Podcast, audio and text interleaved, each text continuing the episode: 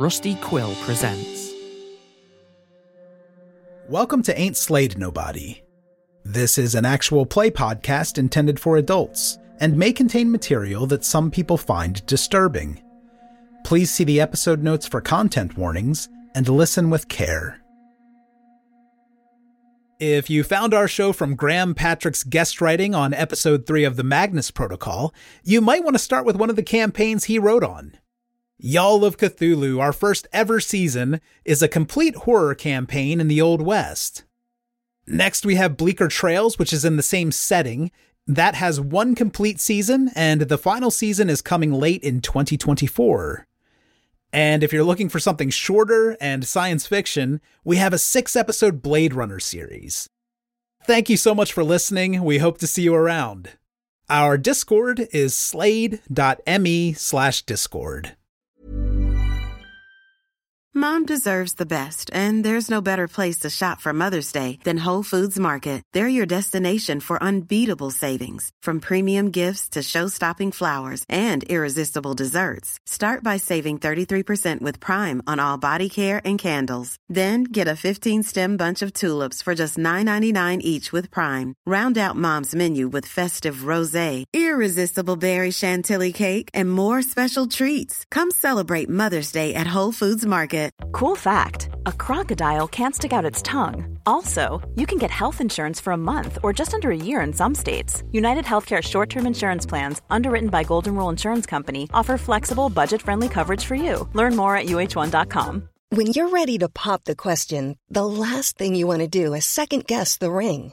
At Bluenile.com, you can design a one of a kind ring with the ease and convenience of shopping online. Choose your diamond and setting. When you find the one, you'll get it delivered right to your door. Go to Bluenile.com and use promo code LISTEN to get $50 off your purchase of $500 or more. That's code LISTEN at Bluenile.com for $50 off your purchase.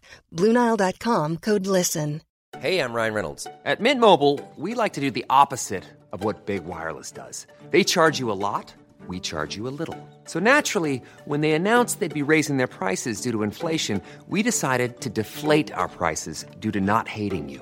That's right. We're cutting the price of Mint Unlimited from $30 a month to just $15 a month. Give it a try at mintmobile.com slash switch. $45 upfront for three months plus taxes and fees. Promote rate for new customers for limited time. Unlimited more than 40 gigabytes per month. Slows. Full terms at mintmobile.com.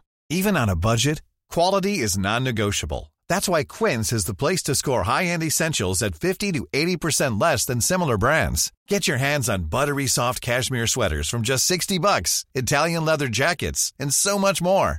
And the best part about Quince, they exclusively partner with factories committed to safe, ethical, and responsible manufacturing. Elevate your style without the elevated price tag with Quince. Go to quince.com slash upgrade for free shipping and 365-day returns. There's never been a faster or easier way to start your weight loss journey than with PlushCare.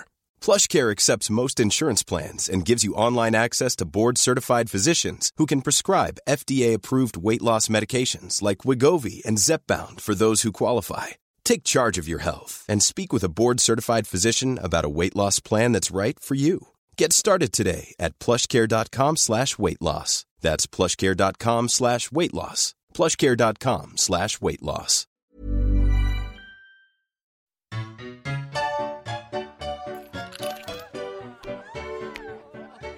Hurry up, mate. I need money for your girlfriend tonight. I'm thinking. Don't rush me. Raise, I guess. You guess. What, you're check raising us? With what cards? I made my hand. Ah, you're so full of shit, I swear. Struth, mate. Too rich for me. Fine. I'm all in. I call. Read 'em and weep. Boys, get over here. God damn it, on the river again! Are you cheating us, you son of a bitch? Christ, are you guys seeing this? Oh, what a beaut. Sorry, I can't see over these stacks. Out the window, you wanker. What the hell is he doing? Oh, is that a dead snake? Why is he dragging it around town? No one wants to see that. Holy shit! Is that Lucy? Get away from that window. I swear we got a bunch of busybodies in here. Crikey, he's a big fella. He can barely carry it. It's so girthy. What in tarnation? Oh, God, Sally, don't look. Jesus, Mary, and Joseph, would you look at the size of that? Well, it's not that big. Girthy. Isn't that the new magician? Fuck. This was a huge mistake, I think.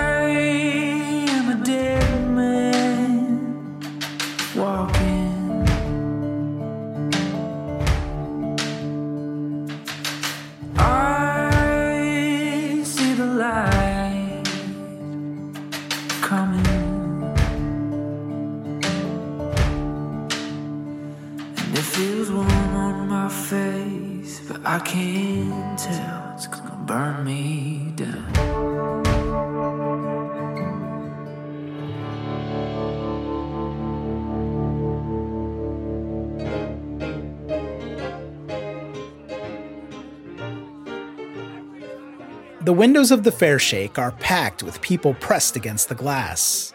They're gawking and making hand gestures. They seem excited to see Patience, who is returning from the show with Moni and other new fans in tow. Did you see that new gunslinger? Annie Oakley and Frank Butler ain't shit. What? A gunslinger? I'm sure that was a magician. Didn't you see his hat? As the rabble pours inside, Sally hurries away from the window and back behind the bar, struggling to keep up with orders from the gathering crowd. Whiskey neat over here, too. Hey, I need a refill. Moni, with her sheer overconfidence, is oh, look, a bar's busy and she's working by herself. Let me go behind the bar and start helping out. Say, is this your job interview? She wants to say something clever back, but she's immediately distracted by the next person in line and she just says, I suppose it is. Cactus wide. The whole bottle. Sally flashes an approving smile. Serving the eager patrons, you notice more heading toward the front window. There's a continuing commotion outside. Hey, fellas, uh, what the heck is going on in the street? Sally seems perturbed. You ever see such a thing? Right? I couldn't believe it. Wasn't it just amazing? I guess so. Certainly has people talking. Hmm. You think they'll do it again? With a boa? No, that's more my style, dear. Okay. Well, I think you got a customer. Can you give me spot hidden rolls for both Moni and Patience? Well, you never know. Oh, I failed that. That is a fail. 91. Moni can't get a good look, and the customers are getting rowdy. You're killing me. I'm standing right here. Two more beers, ma'am. Moni does notice Patience, who is also preoccupied, standing near the bar surrounded by adoring fans. Hey, can we buy you a drink? She's making very, very intentional eye contact with Patience that almost just fuck me look. Poor Milford. Patience is gonna lift their hat very politely and say, Good evening. A whiskey, neat. Finest you got. It's been a good day. She will serve this up very quickly and just slide it over to Patience. Might I get a name? Moni. And you are Patience. Patience. Well met. Pleasure's all mine. As you two get acquainted, the line behind Patience is growing. One round on me. Say, you got any matches? I don't want to be holding up your other admirers, ma'am. So, uh, you have a good evening. And then they're going to pull a flower out of the breast pocket of their coat and they're going to hand it to Moni. Moni is going to smile and take it, then give Patience the longest look as they uh, walk back to their table. Patience finds an open two top in the back beside a larger table where two men drone on about business at the train yard. Got my feet up on another chair. Keep an eye out for trouble. I think Miss Moni might be some trouble, but maybe more the fun kind. The conversation at the table next to you seems very dry. On top of the wooden railroads. It's genius, isn't it? Moni, as you work the bar, you do spot Milford Hardpenny, your traveling companion. He's sitting in the back corner at the table next to Patience. He's having a drink with a man you've not seen before. He's dressed in a three piece suit, wearing a bowler hat. That man seems average in every way. He smiles and nods while Milford is talking and making grand gestures with his hands. Of course, I've done my fair share of manual labor. Bridget, if Moni would like to eavesdrop, give me a listen roll. Oh, for sure, yeah. Oh, I see. Well, I may have just the thing for you. Oh, Moni actually failed that listen check. Just as the conversation was getting interesting, a gruff cowboy centers himself in front of you at the bar, and he points over to what looks like raw alcohol. She'll start getting that prepared and ask Sally, What time do you guys typically start shutting down? I'll stop pouring whenever the crowd dies out or I get too tired. Uh, say, just in case my meal ticket over there leaves without me, how many nights stay did tonight earn me? You can stay for free any night I have an open room. Sally, I like you more and more. Did you know that? I like you too, Moni. You know, it's hard to find good help around here. Sally gestures toward Jed, who's come in sloshing a bucket of water all over the place. Your hero in black saves the day yet again. Looks like you lost half the bucket. Be a dear and go fetch us another one. Huh. Ugh. She points over to Milford. I know the feeling. Uh, speaking of my meal ticket, who's the uh, three piece suit that he's talking to? Uh, oh, Mr. Friend. He's a sod. I think he's some kind of small time lawyer. Hmm. Local or is he new to town? Not local. All slimy men slither through Junction eventually. Jed seems to like him, though. A slimy lawyer. Who could have imagined? Milford notices the two of you looking over in his direction. He stands up and vigorously shakes Mr. Friend's hand, then collects their empty glasses and walks to the bar. Mona, you've certainly kept busy. I meant to visit earlier, but my friend Mr. Friend is quite a captivating fellow. Mr. Friend, huh? my friend. Oh, he's so corny. He's a well connected man, Moni. He can really help us get started here in Junction. Tomorrow morning, Mr. Friend promises to take him to the breaker yard. You know, if everything works out, I bet I'll be able to afford a ring in no time. oh, Milford, Milford, Milford. Tomorrow, right? Do you mind if I accompany you? I have an audition, but I'll make time for this. I would love to bring you along, Moni. It's just that uh, I don't want any surprises for Mr. Friend. Let me take the first meeting, darling. And once I know our prospects, you can turn on that famous woo of yours and really bring it home.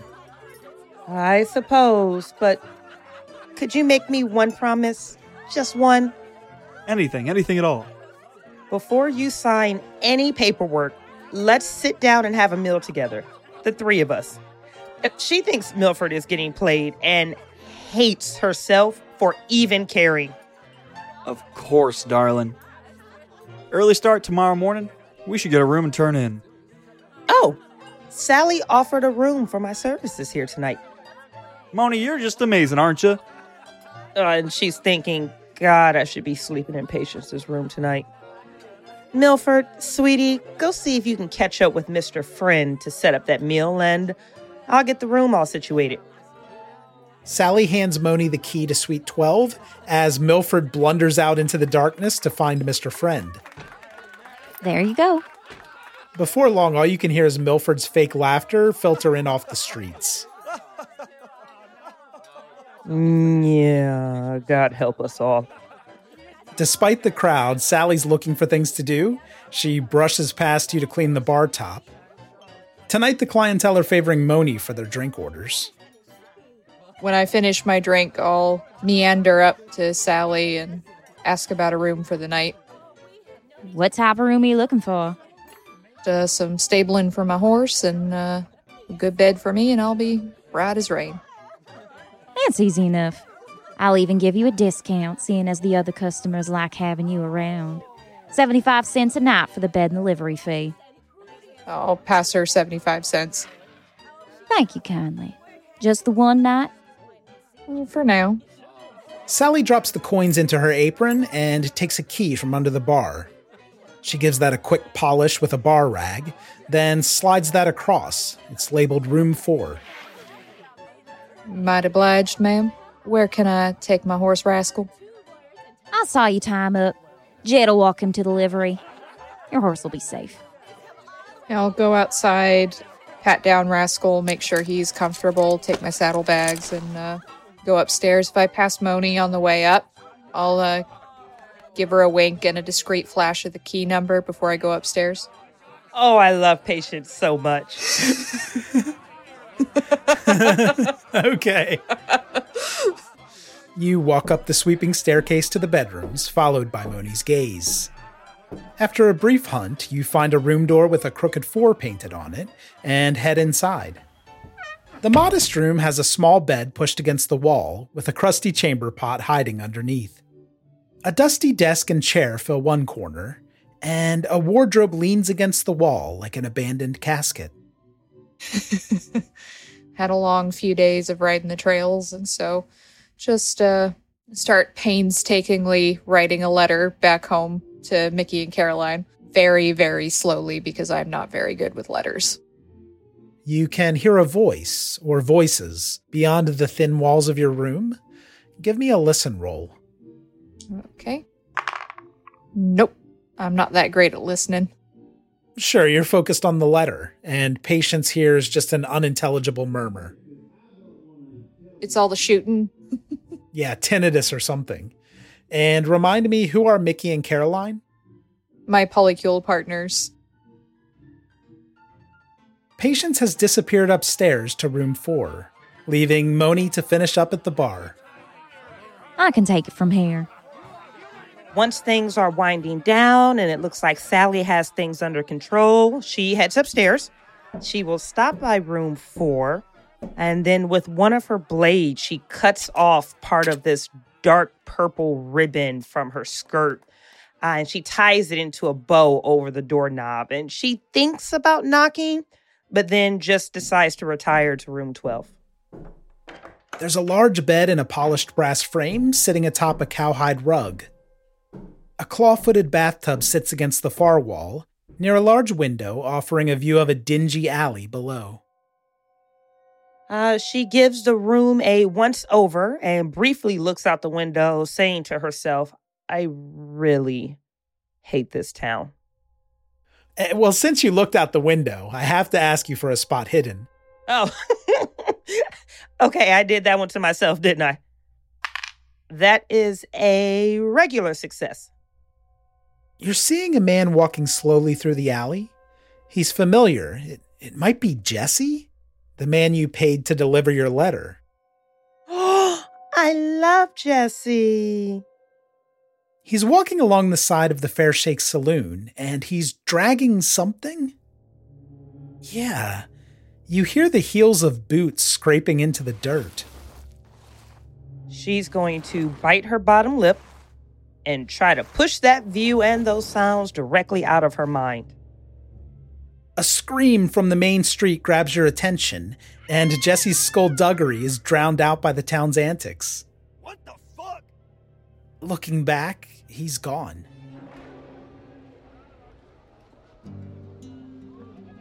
I mean, I was carrying 20 feet of snake down the street. Yes, and we love you for it.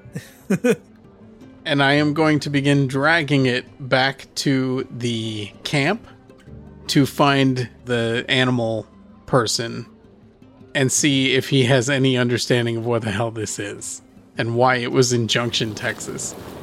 Chuck, give me a strength check to see how fast Eli's walking with this 200 pound snake around his neck dragging behind him. I would assume not very quickly. Uh, so I failed with a 52. Okay, do you want to push that roll? No, not really. I don't think I care that much. what in God's name is that? You drag this hulking snake corpse down the main street, and progress is slow. People point with gasps and screams. No one can quite believe it. What the hell is that? Oh, I think I'm gonna be sick. Ain't that the magician fella? A bottle is thrown from the shadows and smashes near your feet. People scatter before the bloody procession. Yeah, it is a slow and laborious process. now, I do want to ask you for a sanity check. You butchered a 20 foot long snake that happened to be swallowing a man. oh, it's my first one. that might be everyone's first one. It's 58. That's a success. Okay, you find some way to rationalize what happened. I'm just totally chill with the idea of a guy being eaten by a snake in Junction, Texas. I guess so. Yeah, and when you did cut the snake away from his body, most of the gelatinous gray skin had already slid off the man's skull. Okay. Okay. Sounds like he was probably already dead. It's hard to say, but I won't keep asking you for sanity checks. You can only get so wet, I think. Exhausted, you drag the heavy snake to the medicine show, leaving behind the gawking faces at windows. It's getting late as you arrive, and a surreal quiet has descended over the once lively site. You can't see much in what flickering torches are still lit. Give me a luck roll. You said you were looking for the animal trainer. Uh, nope, that's a 69, which is a fail. Not nice. Yeah.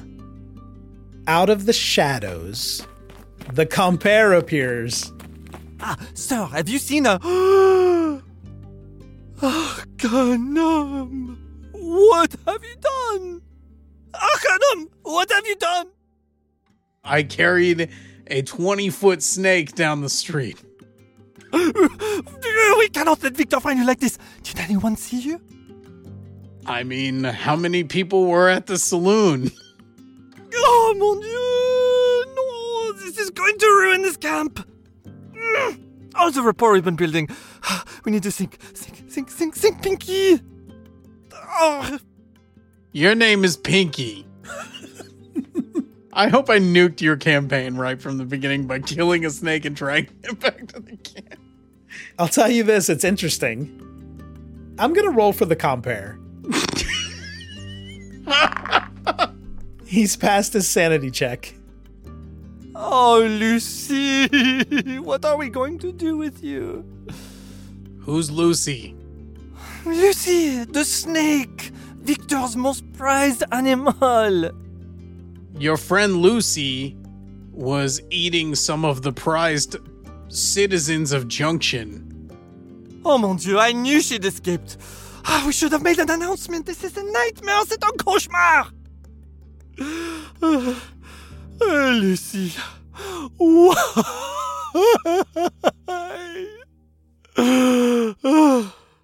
it's okay. It's okay. Maybe we can cover this up. What would you like me to do about this situation? He turns and notices that a few people lingering from the show are watching the two of you, and William is there mimicking his frantic gestures. I told you to shoot him, Pa. Ah, will you fuck off? Sacre bleu. Come, Eli, let's take Lucy somewhere more private, okay? And he's waving you on to drag the snake behind some wagons. Hey, now don't waste that. That's good meat. Shh, shh, sure, and that's about as far as I'll take the snake. Arcanum! Eli, we need to destroy the evidence. Do you have any ideas? Uh, you got a bonfire? Mm, Well, won't a bonfire draw more attention? I mean, if you already have one, no. No, no, no. That's too close to the tent and to the stage. I know. We can throw this snake into the well. I love it. okay. That's using your noggin, Pinky. Pinky picks his way from shadow to shadow and leads the way as you drag this enormous snake into the night. He swipes a lantern and hurries into the desert. Eli is growing less and less interested in helping with whatever this is with each yard. Give me a spot hidden as you reconsider this idea. oh my god.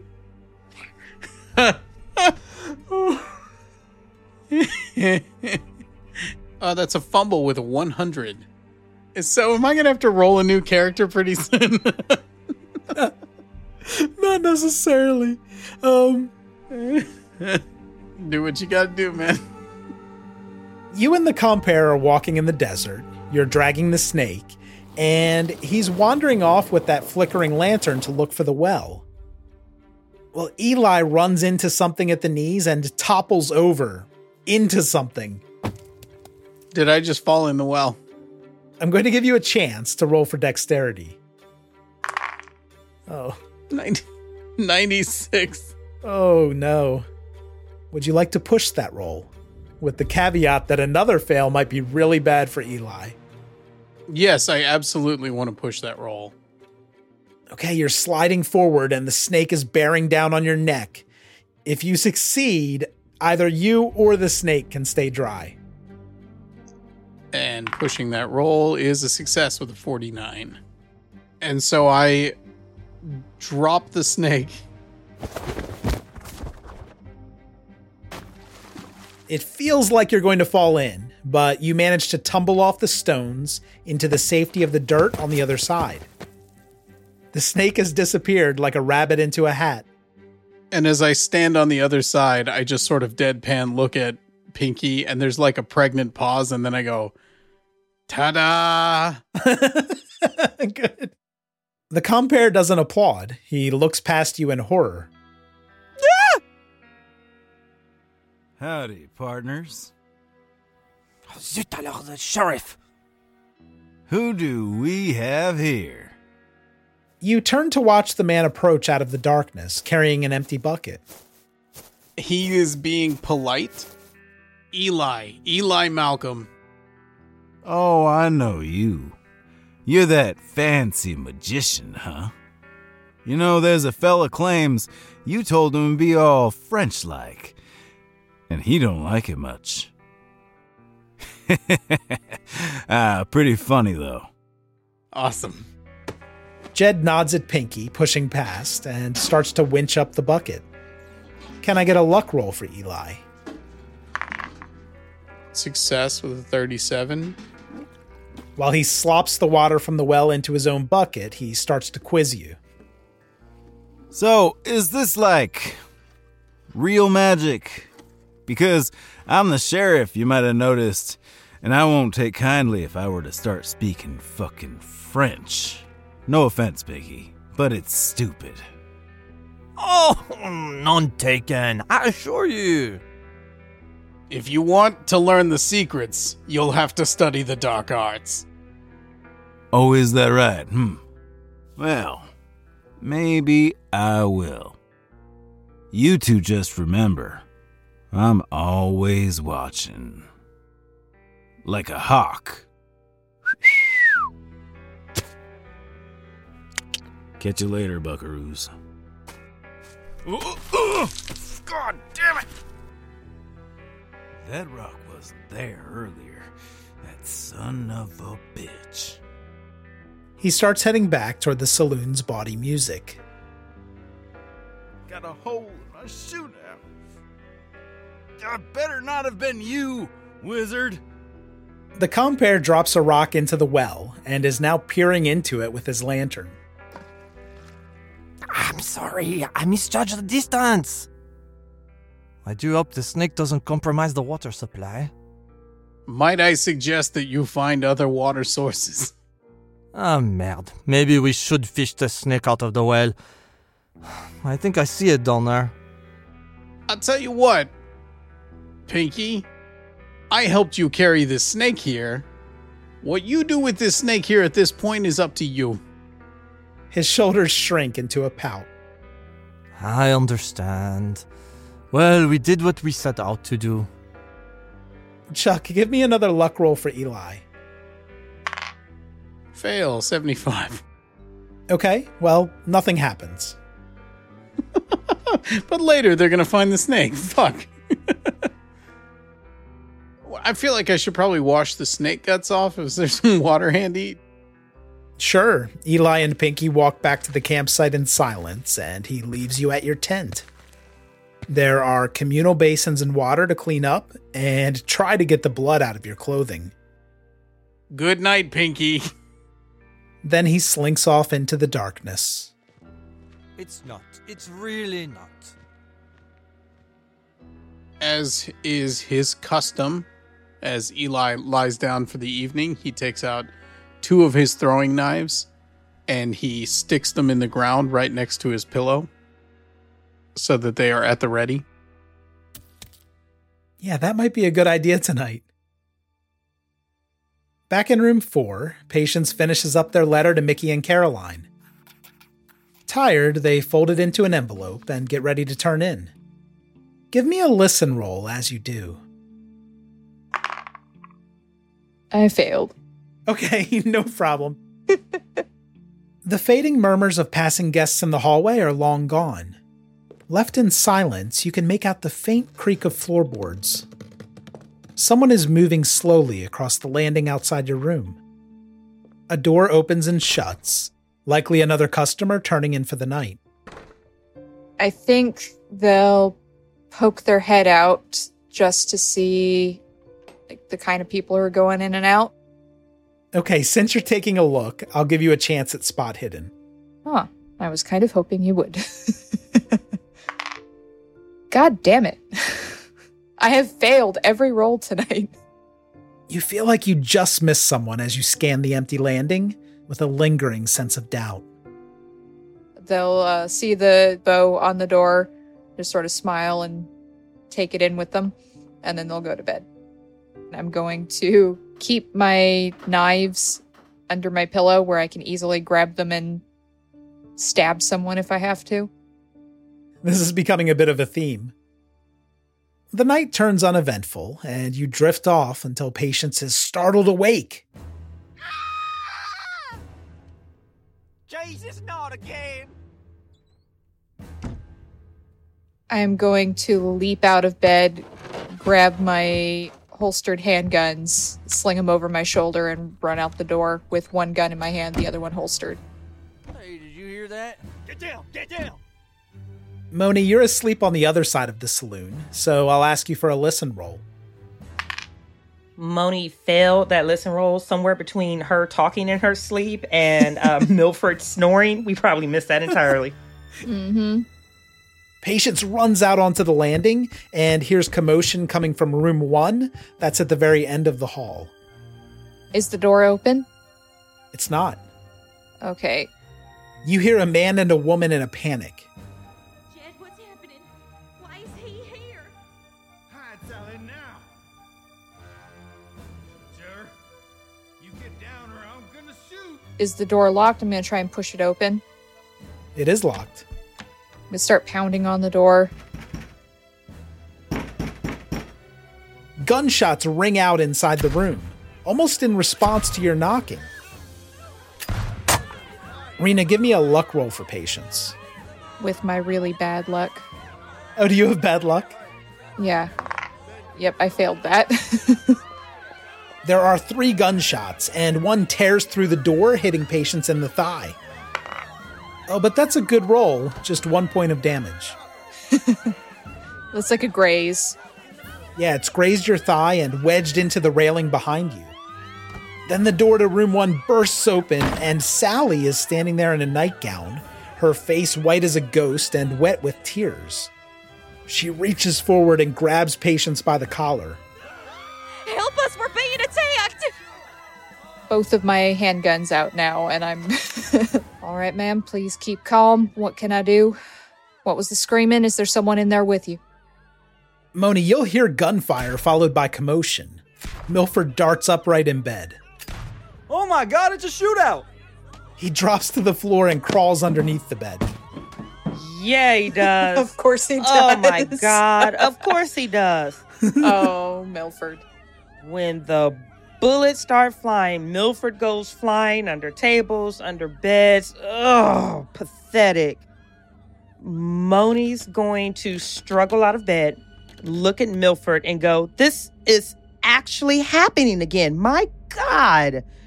She leaves the room and cautiously walks towards the direction of the gunfire. Okay. Moni! Moni, where are you going? Moni, get under the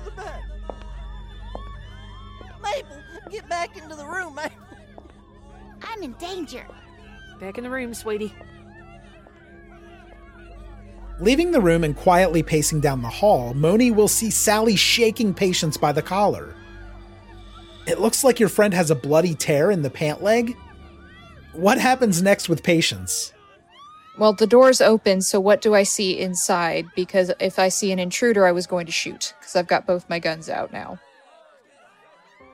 Patience sees Jed standing in his long johns, wearing his sheriff's hat, and holding a smoking dragoon. He's pointing the pistol at a body draped over the end of the bed.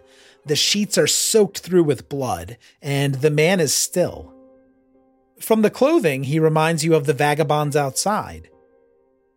Sheriff, you got this all in hand? I'm the sheriff. I'm the sheriff. You can't be in here. I'm the sheriff. Jed prods the body with the long barrel of his gun. Ginger, how'd you get in here? This don't make a lick of sense. Hmm. I'm gonna look at Sally. Ma'am, you mind explaining what happened? We was sleeping, and I was wearing my sleep mask as I do. Jed woke and started hollering that Ginger was in the room attacking him. He must have got his gun because he started shooting. Oh my. It was loud. Is he dead? He looks dead. If I see Moni coming, I'm going to nod at Sally with the tip of my head and move into the the room slowly with my weapon still ready, just like now. Sheriff, seem a little disorientated. If and you don't mind, you might want to put them weapons down. You ain't the sheriff. I'm the sheriff. Jed is red in the face, but he does throw the gun on the mattress before wiping his hands on his long johns with a grimace. Thank you kindly. Moni quickly pops her head into the room to see how Patience is holding up. It's not actually articulated, more of just a look saying, Are you okay? Patience just sort of nods and, eh, I've had worse. Uh, reassured by Patience's nod, Moni will turn her attention to the rest of these shocked guests who have piled out of their rooms. Get the sheriff. Jed will sort this out. We're all gonna die. What's going on? Can we go back to bed now? I'm too young to die. Everything's fine, just fine now. Go back to your rooms. There's nothing worth seeing here. Yes, a few shots were fired, but it's all under control. I hope. Wh- Who's shooting guns? It wasn't me. Oh, oh dear Lord, who's dead? Everybody, clear out. How many shots did this corpse take? Upon inspection, only one of Jed's shots hit. The man's body lies lifeless among bullet holed sheets. His skin is sickly gray. oh, I'm sorry for the disturbance. Uh, I just. What the hell? I can see if I can find a busted door or something to carry him out on. Come on, Sally. Oh, yeah. I can help with that. I'm gonna look over the body Give me a spot hidden on the body. You'll make this one. This is the one that's going to break it. Yes, speak that truth into the universe, Bridget. Extreme! Yes! As you look over the leathery gray skin, you notice traces of what might be opium. Yeah, at the fingertips and even on the lips. Dirty drug. Didn't know it got all the way out here yet. Well, that explains a lot. On the extreme success, in the man's interior jacket pocket, you find a not quite empty bottle of magical elixir. Nice. Hmm. The Dr. Bleeker stuff? Yes. Hmm. Does it have an opium scent to it? You're getting a hint of that ammonia smell, but it's overwhelmed by a sweet aroma, almost like a honey wine. The liquid is cloudy. There are mashed ingredients, floating particles in the drink. From your travels, you might know that that's not uncommon for snake oils. Well, now, Ms. Moni, have a look at this here. This kind of catches Moni off guard as she's at the door. She's actually inspecting the lock right now to see how the deceased might have entered. Um, just seeing if it was noticeably picked or if there had been any tampering. You don't see any signs of forced entry. Well, hell. We got us here a mystery. Hmm. I don't rightly like this.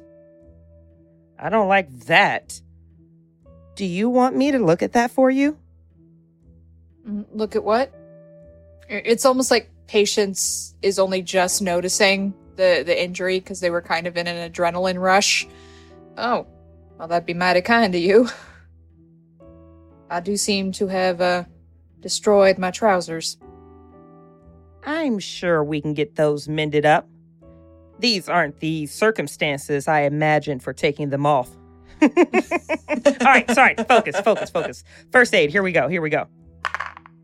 67 over 60. How bad do I really want to impress Patience today? I'm so tempted. Keeper, can I just burn the luck? Oh, yeah, I'd love that. Okay, we're going to go ahead and burn the luck. When Moni was inspecting the room, she found some bandages, so you can patch up Patience with no trouble. Yay! Yay! Back up to my full 25. Jed and Sally crash through the door. They're carrying a large ad board for Bleeker's all in one miracle cure. Thank you kindly for your support, citizens, but we got this. Sure, right. Jed and I can deal with him. It's not the first dead vagrant we've had to deal with. Go take your mind off this foulness. Oh, don't you got an audition to get to, Ms. Moni? Oh, damn, the audition. Yes, I almost forgot. I can give you a ride. Oh, the look she gives you, like, oh, really? We're going to do that first thing this morning? and she says, I would hmm. love to ride with you, patience. On the horse. Oh, well, that's disappointing. I wish I could see Cup's face right now. Oh, God. the mood changed.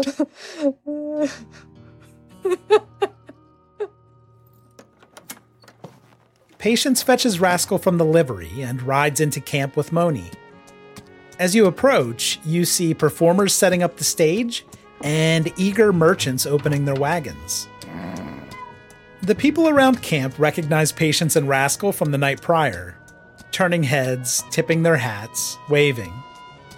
Of course, the compere flags you down as you near the stage. He looks disheveled, like he didn't get a minute of sleep. Oh, Patience, are you here to honor us with an encore?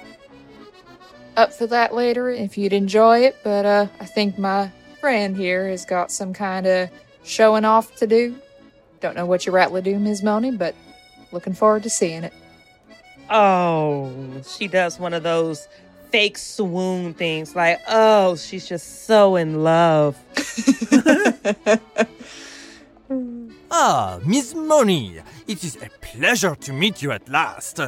I believe I received your announcement from a drunken hobo last night. Classy. Well, now, you got some kind of tone I don't rightly like, Mr. Pinky.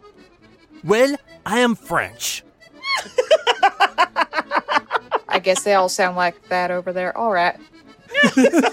God. Is there anything you need, Miss Moni, to perform your very best? Oh, does one of the dancers have a boa I could borrow? Sally actually gave me an idea. The compere steals a fluffy yellow boa from a surprised dancer nearby and frantically struggles with it, almost tripping as he hands it to Moni. Hay que joderse, Pinky. Eres un sapito ladrón. I think I might have everything else I need here. Uh, Moni shows Patience a bottle of moonshine that she actually took from the saloon. And how shall I introduce you? I am Lady Solar. Oh, Lady Solar, in a daytime performance. Uh, the name checks out. oh, you're just so clever, aren't you? He looks pleased. Yeah. oh, God. The compere marches onto the stage. A new dawn has come, ladies and gentlemen, and the sun climbs to its zenith. I offer you its most precious daughter. Put your hands together for the sizzling Lady Solar. Thank you, Pinky. Say, would you pass me that chair? Uh, then Moni will actually turn to address the crowd. And it's just a proud stance, chest high, hands on her hip. The name of this dance, and she glances over at Patience, her eyes looking them up and down, is the El Paso Sunrise. Patience just smirks a little bit. Music. All right, you know what to play.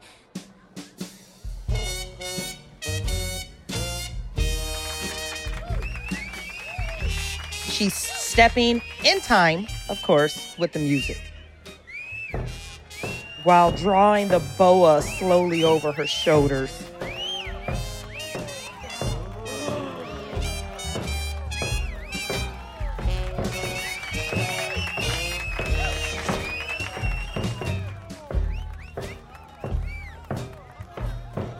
The compere backs away and sits down hard on a crate, mopping his brow. Oh là là, ça va être horrible, j'en suis sûr. Oh là là là là, mais qu'est-ce qu'elle fait là? Uh, swinging the chair around in front of her, she bangs it down. And then her eyes flutter up to Patience. She locks eyes with them, and then she points one finger at the chair and mouths the word sit. Oh, God. All right. Woman of mystery. Kind of like it. Then Moni pulls the cork out of the bottle with her teeth, spitting it onto the stage floor, and then takes this deep drink. All the while, her eyes are like fuck me locked onto Patience.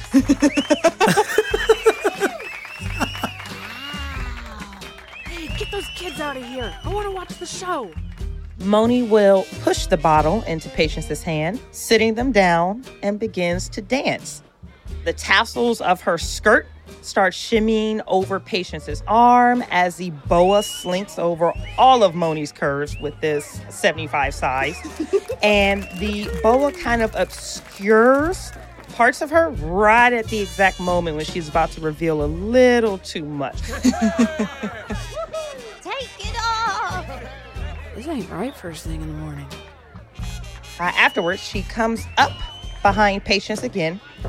She reaches over, plucks the bottle from their hand, and then she begins to showgirl walk, allowing moonshine to splash onto the stage as she goes. After she does a full circle, she kicks one of the stage lamps, hopefully lighting the entire circle of moonshine that is enshrining Patience. Ah no, no, no, non, what are you doing? C'est dangereux ça! Oh, give me a dex roll to kick that lantern. It's quite high up on the wagon side. You okay? Okay. Uh, all right.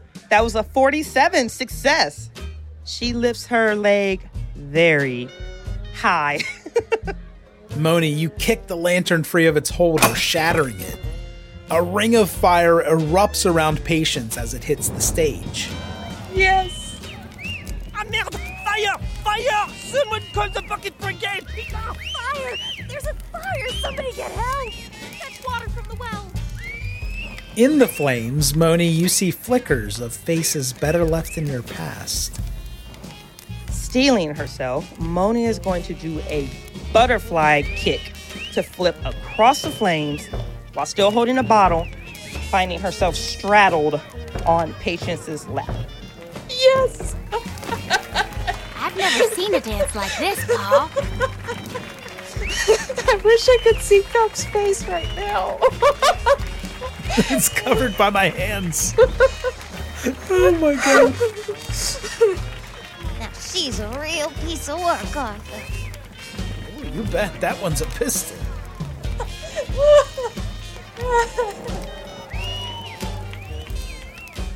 Patience is mentally writing a letter home to Caroline and Mickey right now. Give me charm or appearance. Uh, she hit a 52 under 90, but what she's gonna do, because this is really important to her, uh, is to burn the seven points of luck to make this a hard success. Okay. Patience can interpret what the hard success means to them. You're not leaving that in, are you? oh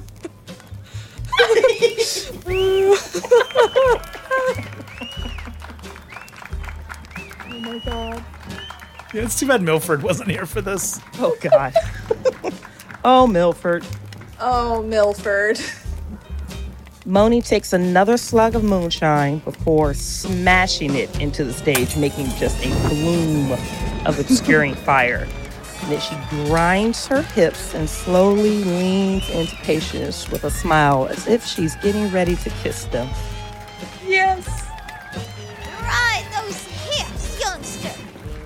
And that is what a sunrise in El Paso feels like.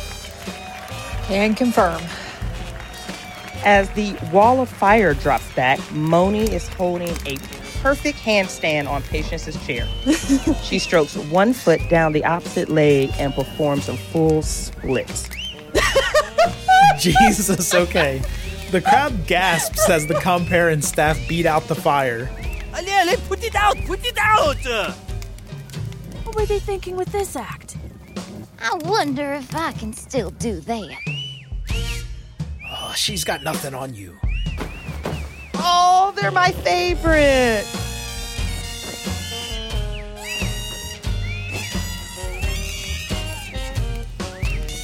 Oh, let's get back to the hotel, dear.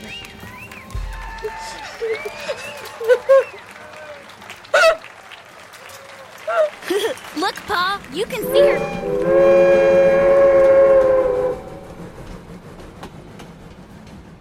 As Moni's finale hits its climax, the first train of the day draws squealing into Junction across town. It's inside one of these carriages baked by the mid morning sun we meet our next player character, London Carlisle. What is Julius up to? hmm Uh, Julius is kind of sitting up attentively to this book that he has. He's reading. He's just starting it. He just finished his last book, but as he starts it, it was the best of times. It was the worst of times. As he reads A Tale of Two Cities by Charles Dickens. Oh, nice. You must have lost track of time, losing yourself in the new book. Only vaguely aware of the landscape changing? Civilization and greener pastures, giving way to lonely ravines spanned by rusted bridges. The sun is glaring fiercely through the dust smeared windows as you bake in your bench seat. Out the window on your right side, there are two water stops with big metal tanks. Further ahead, you'll notice train cars that are out of operation in a scrapyard. Out of the left side, you see the station platform. There are already porters lined up to assist passengers with baggage. The air is stifling as the steam whistle sounds, and a stomach lurching jolt tells you you have arrived. You pull out your bookmark to keep your place, a dog eared flyer for Bleeker's Marvelous Medicine Show. You are here to perform and earn your place at the table. You turn it over in your hand and watch other hopefuls disembark. And there's a couple of things on the flyer that stuck out to Julius. First off, seeking individuals of extraordinary talent. Hey, who's stronger than him? And then he saw the traveling family. This is a way to travel. This is a way to see these lands and perhaps gain knowledge just from the other people within the family and on the road. So this piqued his interest, and he didn't write back. He just he loaded up his chest extra heavy and just wanted to show up with them. These trunks are just filled to the brim with with books and some of his equipment too. These I believe the term is trapezoidal um, weights and other assorted weights he has with him. Stand clear of the doors. Disembark this is your destination. Next stop, San Antonio. Come on now. Julius closes the book, gathers his things, and just starts to disembark. On the platform, Julius, you stop and take it all in when suddenly a porter screams. Spinning around, you see a shape, squat and hairy, sitting atop a passenger carriage, silhouetted by the climbing sun. Um, what is that thing? Look out! There's a monster on the train! It snarls at people on the platform, sowing confusion and distress. What the hell is that? Run, little piggies! Everybody, Holy hell! Run for your life! Get away from me! The animal growls and leaps down into the crowd. Out of my way! We're all gonna die! What in God's name? What kind of a beast? I need a spot hidden from Brandon. Okay, let's see. Nope. Werewolf! The monster! Get your kid! Get out of here, you! Get back! What in the devil? Get back! He's gonna hurt you! Look at those things! Somebody, somebody help us! Yeah, get the mop. Anybody got a gun? Julius, the brave porter, steps in front of you and brings the mop down savagely on the attacker. Julius steps forward. He's kind of intrigued now. And at this point, we can introduce Brandon Waynarity and his character Chester. I don't want to have to whoop your ass in front of all these children, but I will! Chester McCoy has been traversing from town to town. Does he get accepted onto trains and railroads? Not necessarily. I warned you! Now you get the mop! Help somebody! People don't think twice about him, but he has been getting this same letter over and over again in all the bars that he's been stopping in throughout his journeys. And frankly, he's just tired of getting this damn letter over and over again. So finally, he has scrawled a note back and is headed to Junction. His note is brief. It is just, You'll know me when you see me. I never went to school, but I'm smart, I swear. You try me. And stop telling the bartenders at the cities I stop at to tell me to come work for you. You get one chance. Sends that off, and he's been on his way to Junction ever since. So, here he is. No! Ah, motherfucker!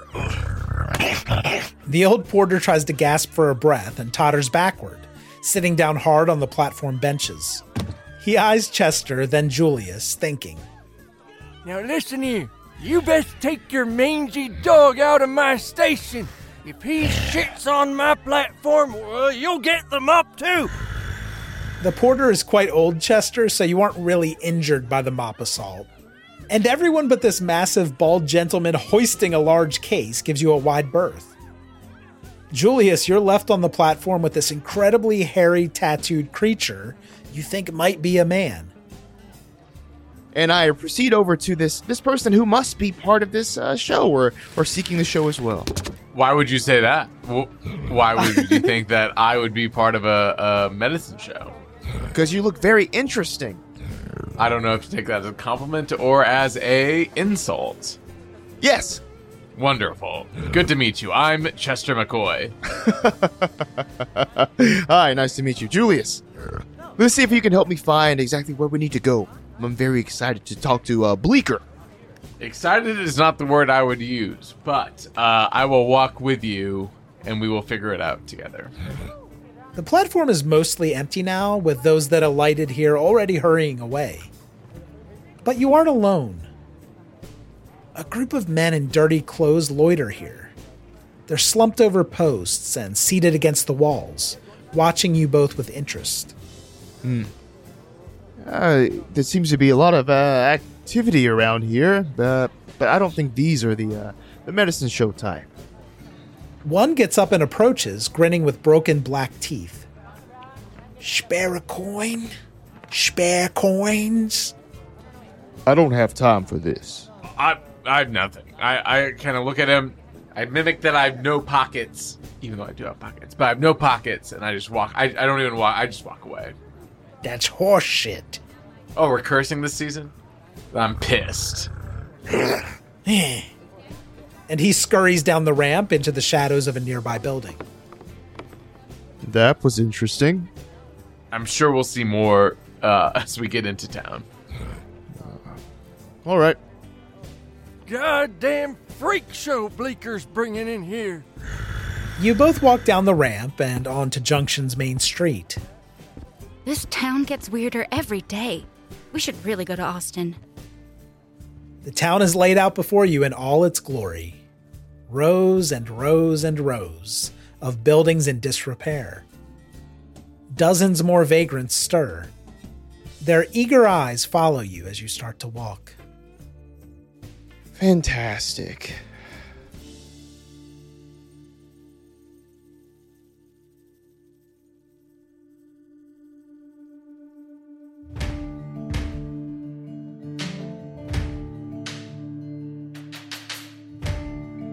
I can't stop thinking of Chester being Teen Wolf. teen, teen Wolf. Yes. Teen Wolf. Oh, fuck. I forgot. That's going to follow me forever, isn't it? Oh, that made me so happy.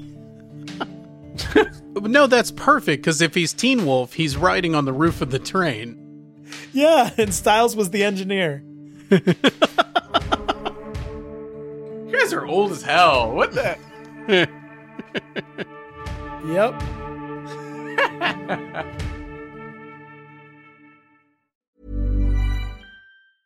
Even when we're on a budget, we still deserve nice things.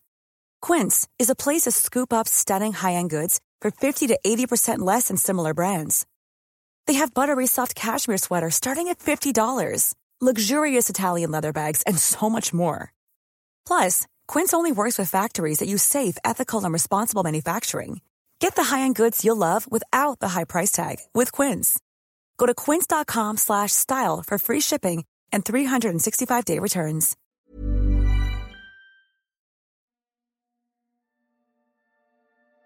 Thank you for listening to Ain't Slayed Nobody. For ad-free episodes, lots of bonus content, and special programming, please join our wolf pack at patreon.com slash ain't slayed or subscribe to Ain't Slayed Nobody Plus at Apple Podcasts. Nothing helps the show more than becoming a subscriber.